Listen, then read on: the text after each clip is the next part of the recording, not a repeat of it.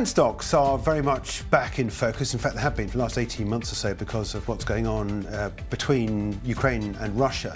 Uh, but the focus very much on with what's going on with NATO as well and the potential expansion of NATO, the agreement now that there could well be opportunities here for other countries to join. So, these defence businesses, how do you trade them? Why not put them all together into an ETF? Well, joining us now from HANetf is Tom Bailey. Tom, welcome. Thank you. Uh, now, uh, first of all, before we get on to the ETF we're going to be talking about, about defence, just wanted to get your definition of an ETF. Sure. So an ETF is a, is a fund structure, but typically it's a it's a basket of stocks uh, which you can then buy and sell throughout the day. Um, historically, that's been to gain exposure to uh, kind of the big indices everyone knows, such as the S&P 500 or the FTSE 100.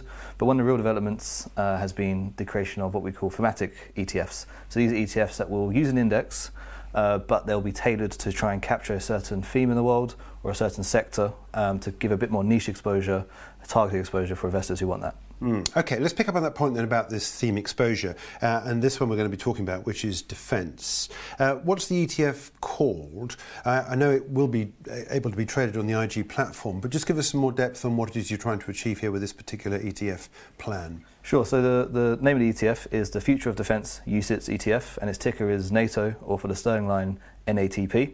Um, and so future of defence, meaning it's, it's trying to capture the defence industry, but kind of in, in the future form. Um, so there's several kind of unique aspects to the ETF. Um, so it has its defence, uh, and about half the stocks are your kind of conventional defence um, stocks, your, your, your Thales, Leonardo, uh, Raytheon. And to be included in the in the index, those kind of defence companies, conventional defence, have to have at least 50% of the revenue derived from selling defence weapons. Um, and then the other aspect of the portfolio, which is fairly unique, is that it has a large weighting also to cybersecurity. Mm-hmm. And so these companies are companies which have contracts with governments around the world um, for, for basic cyber defense, because the idea being that in the 21st century, an integral part of any national security defense plan or, or, or, or kind of uh, infrastructure is also cyber, in that it's, it's, a, it's a new domain of warfare, and you're seeing it all the time in terms of different countries. Um, using cyber operations alongside military operations or in the absence of military operations um, to carry out cyber attacks on, on states they might not be at war with, but they have uh, a sort of antagonistic or hostile relationship with. And then the final kind of unique aspect of the ETF, which is kind of shown in the ticker, is, is the ticker being NATO, is that what we try to do here is provide exposure to uh, the companies which are providing um, services or equipment to NATO or NATO allied countries. So that's the soon to be 32 members of NATO, uh, as well as the, the list of NATO plus members, which is defined by the United States government, of those which work in close, um, close alliance with, with NATO uh, members in the United States. Mm. Let's pick up on that um, definition of, of NATO, uh, the North Atlantic Treaty uh, Organisation, and uh, work all this round into which stocks we've got here. They, are they stocks that have to be on an exchange in a NATO country, or are they stocks that represent companies that sell to other NATO countries? Because clearly you don't want to be looking at engaging uh, companies that sell outside of NATO, presumably. The whole point is to try and keep it within the NATO region, is that right? Well, yeah. So it, it, what, what, we've done is is the companies uh, on the conventional defence side have to be domiciled within a NATO or NATO plus member. So the business operate the the business structure is in a NATO country, uh, obviously, within that, there's scope to be selling outside of the NATO alliance, right. um, and it's very hard to, to try and just determine those selling just to NATO because there'll, there'll be countries uh, which which uh, are not seen as necessarily pariah states that mm. still might sit outside the NATO NATO alliance that will still have uh, will still actually be customers of these companies. So to, to go that route, it would have been a bit too narrow. So we've tried to keep it uh, a bit more open in terms of they've got to be domiciled in, in NATO or NATO plus. Of course, the whole point is that this global it is a global market, isn't it? That's yeah. the whole thing. And of course you're, you're right. Uh, there are not necessarily rogue states that are just because they're outside NATO doesn't mean say they're rogue states. Yeah. Um, let's talk about the cybersecurity things. That's really interesting. Uh, relatively recent development. I mean, countries have been selling arms to each other for, for many, many decades, but cybersecurity is a new area. Um, any particular things we ought to know about that because it, it involves a, a lot, and of course, a lot of what we now know to be risks, global risks, come from countries that are perhaps maybe at odds with the NATO.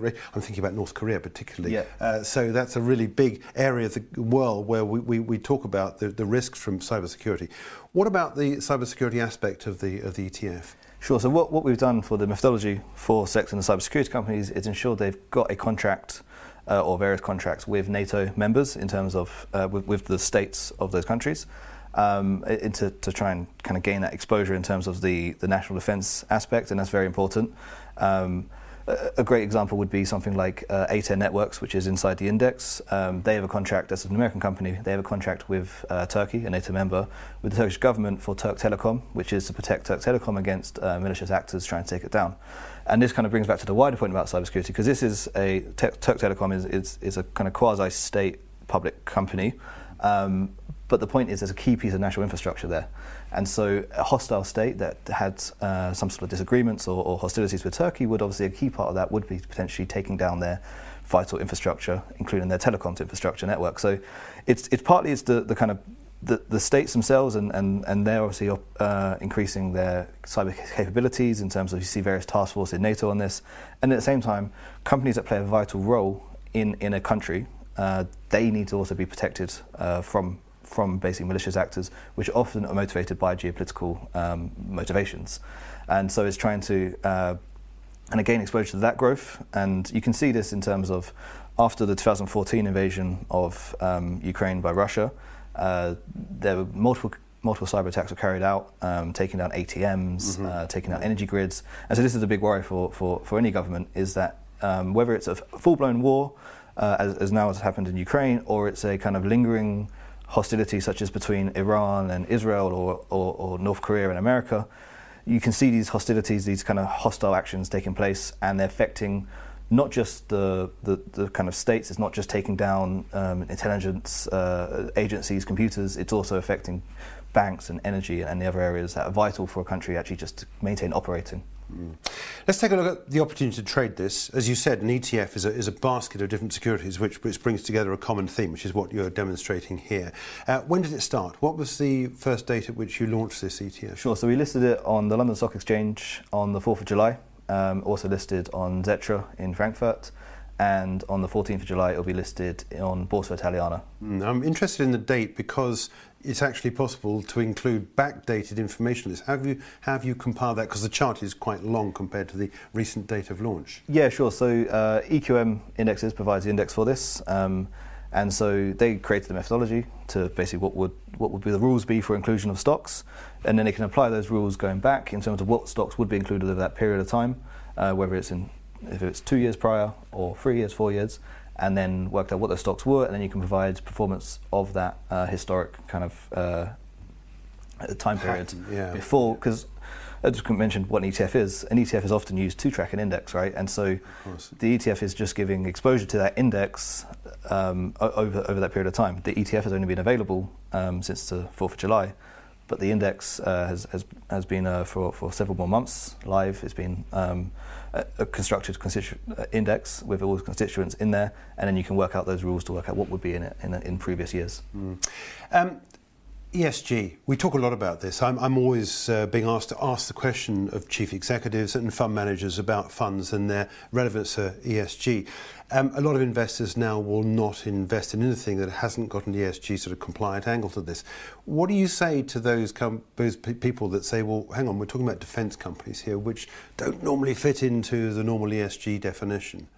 Yeah, as you say, uh, lots of ESG screens have historically, uh, by default, excluded uh, arms manufacturers, um, and, and, that reflects a certain view. Um, our, our, view would be one would say we've tried to, well, we would not try and portray this fund as ESG. It's obviously outside sure. of um, the, the, the, kind of remit of what's conventionally ESG, so we don't want to go into kind of pretending something that's not. Applying the NATO screen, we think, is trying to apply something, some other standard of trying to gain exposure to, say, responsible geopolitical actors, those inside NATO. Um, but the broader point would be um, the, the idea of automatically excluding defence companies on the basis of ESG. We've seen in the past year, uh, or bit longer now, 500 days, uh, just over since the, the initial invasion happened, over that mm-hmm. period of time, we've seen, um, we've seen some uh, asset managers across Europe start to question this automatic exclusion of arms manufacturers on the basis that actually, is it socially irresponsible, which is the part they get excluded on, to, um, for, the, to, for a company to be producing weapons which are used to defend the sovereignty of, of a country that's being invaded. Uh, it is not automatic necessarily uh, in, in, many people's minds.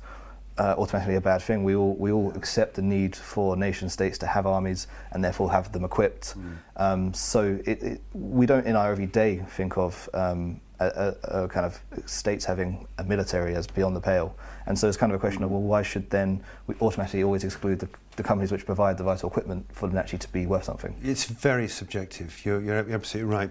Uh, look, um, one final question has to be what's the outlook uh, for the defence sector? And I suppose as a result of that, we could then imply what the potential is for this NATO ETF. What do you see as the future uh, 10, 12 months or so for the defence Well, I, I, think a very important thing will be, uh, the, so as we're currently speaking, um, there's the Vilnius summit going on for NATO. And uh, a key part of that will be beyond the question of Ukraine inclusion or not, which caused some trouble in headlines. The key part is about getting these countries within NATO, and particularly European NATO countries, to actually commit and act upon the 2% um, of GDP defence spending. So all NATO members several years ago agreed that they need to spend a minimum 2% of GDP on defence. As of now, majority are not meeting it. The past year, some have started to meet it. Um, a notable uh, example would be Poland, which is now going for 4% of GDP. Um, but still, you have France, Netherlands, Germany, they're all coming under this 2% of GDP spending target. And now the big talking point at the summit has been actually the target should now no, no longer be thought of as a target, but should be thought of as a floor. So each NATO member should be thinking of 2% as the minimum they should be spending rather than something to try and actually just reach and be happy with. And so that obviously requires large amounts of more spending on, on, on defence equipment, and, and this should be captured by, by those producing, producing said equipment. Interesting. Uh, Tom, I have to leave you there, but thanks indeed for joining us with that look at an ETF which represents what's going on uh, around NATO. That's Tom Bailey from HANetf.